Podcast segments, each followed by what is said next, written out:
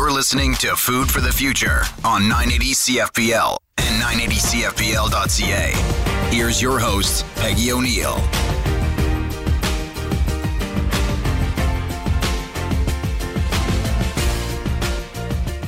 I'm Peggy O'Neill, home economist and host of Food for the Future. Today's show is part of the Food for Thought series. We unpack some of the big ideas about food in order to raise the conversation level and stimulate lively discussions about food.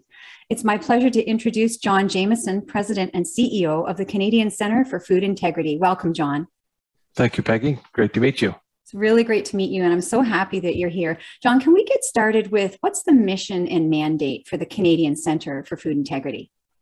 Yes, well, we're a very new organization. We were formed in twenty sixteen, and really with one purpose and one purpose only, and that's to help build trust in the food system with the Canadian consumer, really build that that uh, connection. And, you know, our mission really is to do that, and we do that in a variety of ways, such as uh, transparent communications, uh, by providing research and resources and playing that uh, kind of that connection role with people in the food system. That's that's really a great mandate and important work, because I find myself, um, I've been in agri-food my whole life, that sometimes even I'm not sure what to do or where to turn, because a study is published and it says one thing and another study is published and says another thing. And so I think that it's really great that a research and evidence-based organization is out there with the intention of to build the bridges and to build the trust and collaboration and communication. Those are all really great things. And I noticed when I was looking at your website that the organization is comprised of a great team and leaders, but there's also a membership structure for the Canadian Centre for Food Integrity. And who can be a member and how does that work? So we're really unique in that as an organization, we represent pretty well everyone in the Canadian food system. So we have actually government departments that pay a membership fee, and ha- having a past Uh, working in government, I know that's a pretty unique situation. We also have uh, national and provincial farm organizations and commodity groups. We have um, um, input suppliers, people that supply, you know, the fertilizers and the pesticides and that to the farm community. We have food companies. Uh, we have uh, food processors. We have restaurants.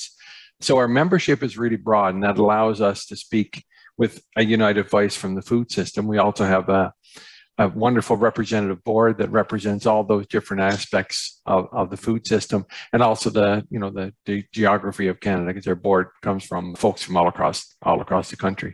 Wow, what a great network for people to connect in and to hear what's going on. If you were a restaurant, for example, um, in the network, there are suppliers and there are governments. So you really kind of get various perspectives to help you make business decisions, but also just to really stay informed on what's important to consumers. Mm. And uh, really, really great uh, opportunity for members to network in. And as you said, even government is part of it. So it sounds like it's, although you mentioned a new organization, something that people are really, really interested in. And what are some of the ways, John, that the Canadian Centre for Food Integrity provides support to earn public trust? So really, we do three key areas that we work on to build that trust. The first one is research and resources. So we do a, uh, a pretty robust sampling of Canadians and uh, an annual survey of Canadians and what they're thinking about in the food system. Uh, what are the issues that confuse them? What are their opinions? Are we, are we getting somewhere in terms of making a better job of that connection? And we, we break that down by demographics, by education level, by geography. So that's a really robust report that, that our members really appreciate. Um, the second area that we're active in is what I call a coordination role. Because if we as a food system in Canada want to connect with the consumer, we have to have a united approach. It's not, it's not going to work if it's sector by sector.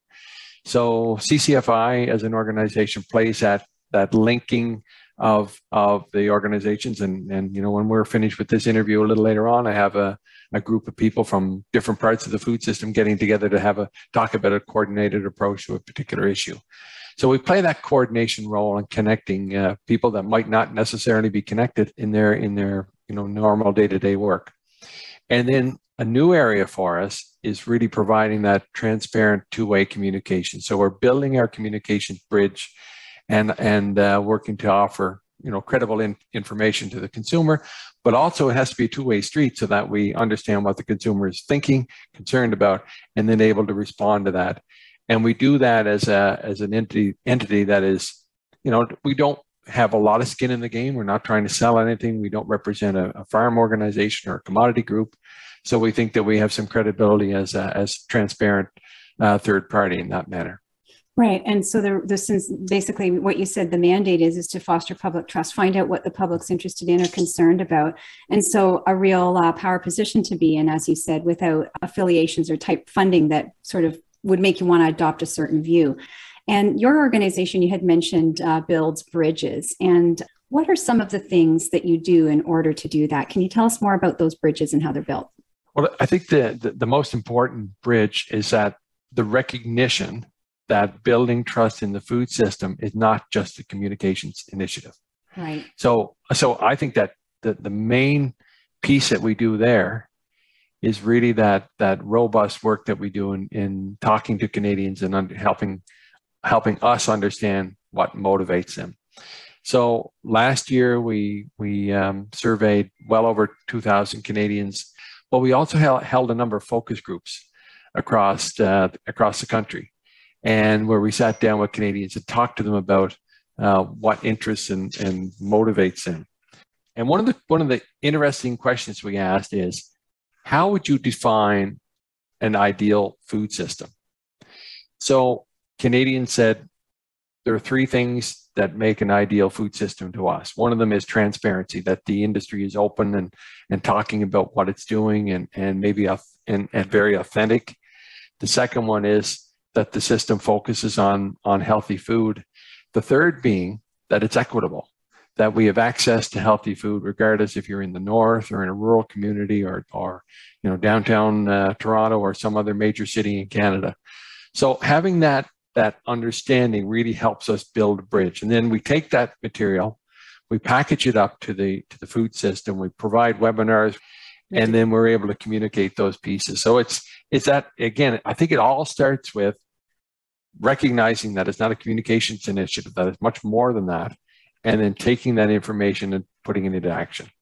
Right. I, I agree with you. It, uh, communications is really, really important, but it isn't just that. It's about responding to what consumers want, what's even possible in the agri-food system, what it can bear.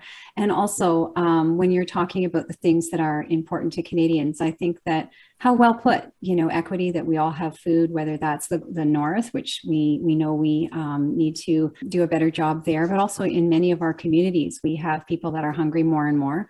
And, mm-hmm. some, and I'm just so excited by a number of the food rescue programs and uh, all the wonderful things that it started with a dialogue and raised awareness. So it seems that you're able to, the Canadian Centre for Food Integrity is able to raise awareness across the agri-food sector on uh, gaps which create, or areas of low productivity where we might change that into areas of high productivity. So a lot of opportunity there. That's wonderful. And communication, we have mentioned that, is an important part of the work. And how would a, uh, we've got lots of listeners on the shows, how does someone participate in your surveys uh, if they would be interested in it? Is there a way for the public to get a hold of the Canadian Centre for Food Integrity to participate, or it, how could people participate if they wanted to partake in the next survey?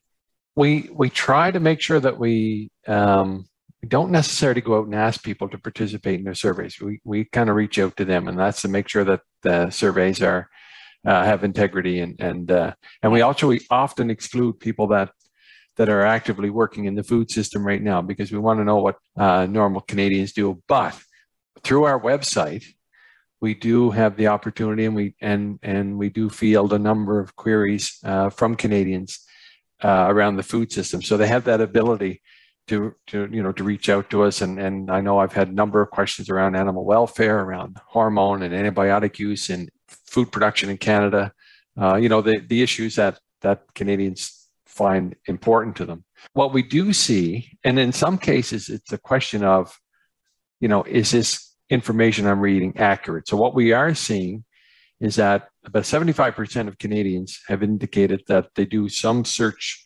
on a particular portion of, of the food system. And often it's around nutrition and, and healthy eating, but it's often around Uh, climate change and animal welfare and the like.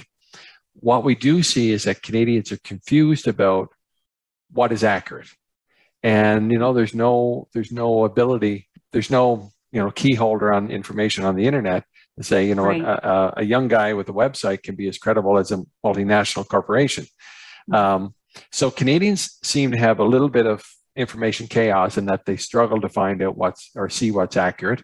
And, and there is a fair bit of misinformation. We see that, you know, during the pandemic, there's mm-hmm. that, that certainly has impacted our response to, to a pandemic with, with some of the misinformation that's out there. Mm-hmm. So what we try to do is help uh, Canadians try to understand what's credible and what's not. And again, to provide that accurate, third-party, transparent view of, of, of what's important to them.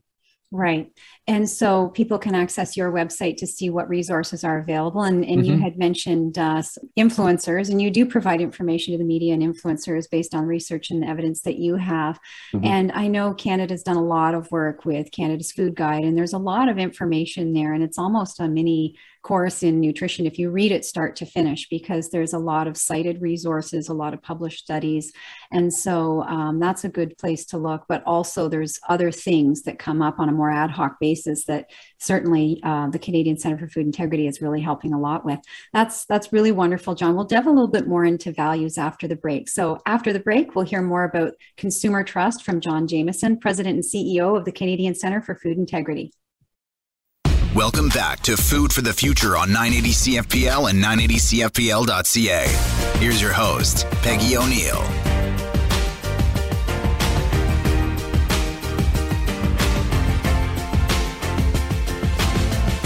I'm Peggy O'Neill, home economist and host of Food for the Future.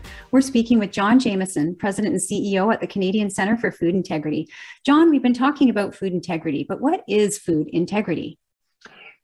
I would define food integrity as the expectation from the public that the food industry in Canada will act in a way that's responsible, accurate, transparent, and in a way that serves and protects the interests of Canadians. And that we do that by providing safe, affordable food and really act on behalf of the public.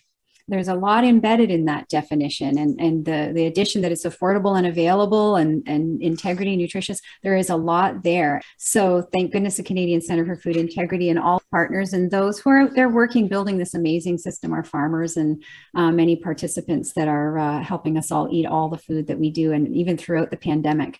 John, in your experience, what builds public trust in the agri-food system? Well, we, uh, and I'm not going to get into this in, in great detail, detail, but we actually have identified seven elements okay. of trust building. And we did that uh, a couple of years ago in a piece of work we did.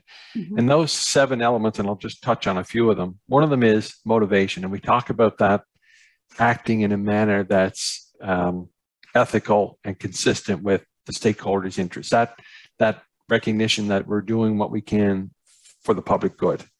Um, transparency, that being disclosed, that disclosure, that we share information, that's both positive and negative, that we engage our stakeholders and understand what they're thinking, that you share information that's relevant, that you're clear, concise, and accurate in the information, and that you have credibility. It's, it's not, it's not complicated, but it's not easy.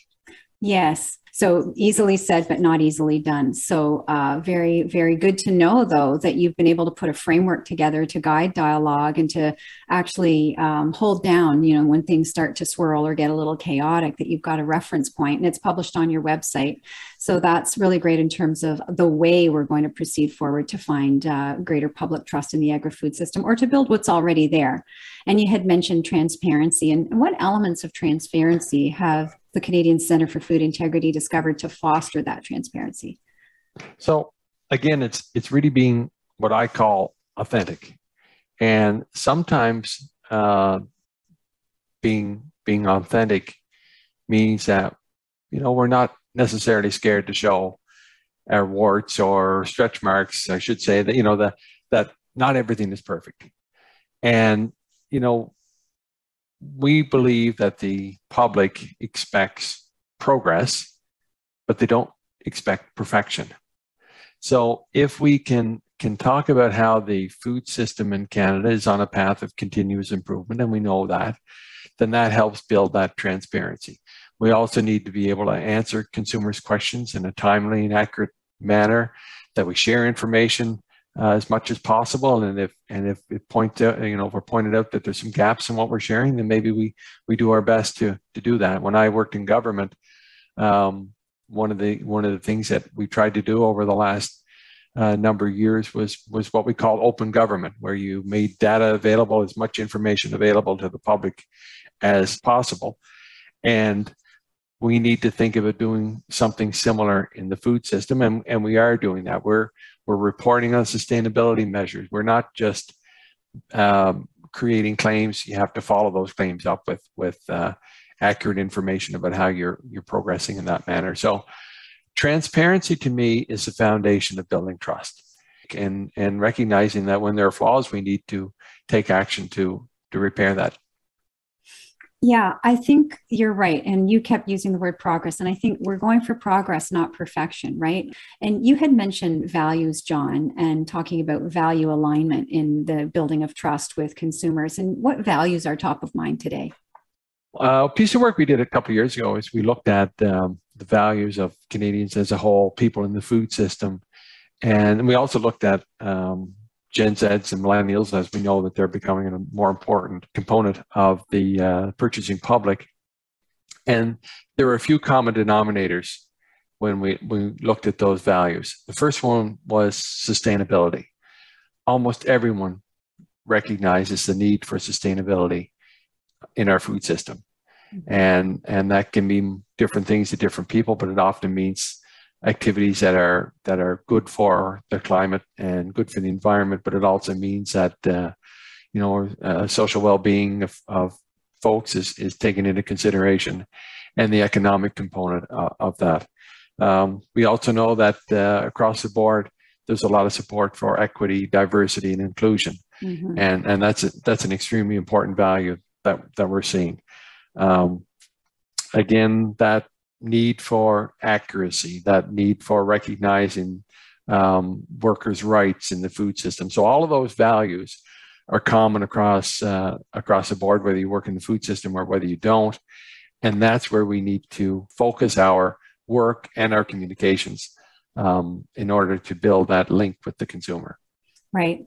And I think everyone's concerned with environmental and social sustainability and, and the other things that you mentioned as well. So I, I think it's great that the Canadian Centre for Food Integrity is there building bridges across the agri-food system and increasing consumer trust.